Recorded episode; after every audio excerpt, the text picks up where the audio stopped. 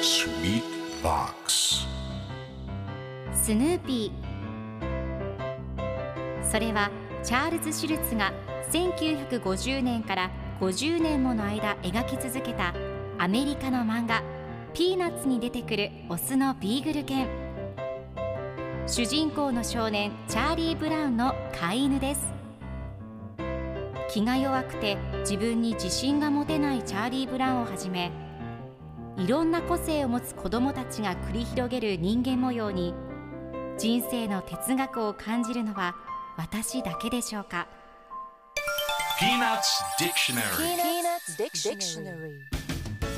Peanuts Dictionary このコーナーではスヌーピーを愛してやまない私高木マーガレットが物語に出てくる英語の名台詞の中から心に響くフレーズをピックアップ。これを聞けばポジティブに頑張れるそんな奥の深い名言を分かりやすく翻訳していきます。それでは今日ピックアップする名言はこちら。I can hear my stomach growling. I can hear my stomach growling. 自分のお腹が鳴っているのが聞こえる。今日のコミックは1987年10月27日のものです。スヌーピーが犬小屋の屋根の上で寝っ転がりながら考え事をしています。心臓の鼓動が聞こえる。自分のお腹が鳴っているのが聞こえる。歯がきしんでいるのも関節がギーギー言うのも聞こえる。自分の体がうるさすぎて眠れないよと考えています。では今日のワンポイント英語はこちら。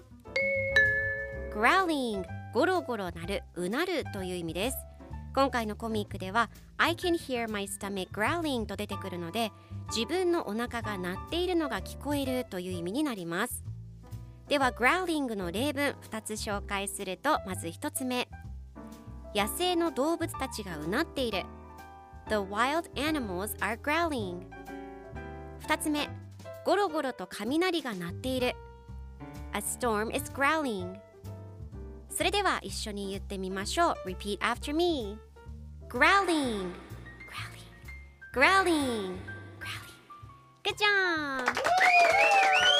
皆さんもぜひ growling 使ってみてくださいということで今日の名言は I can hear my stomach growling でした Peanuts Dictionary Peanuts Dictionary.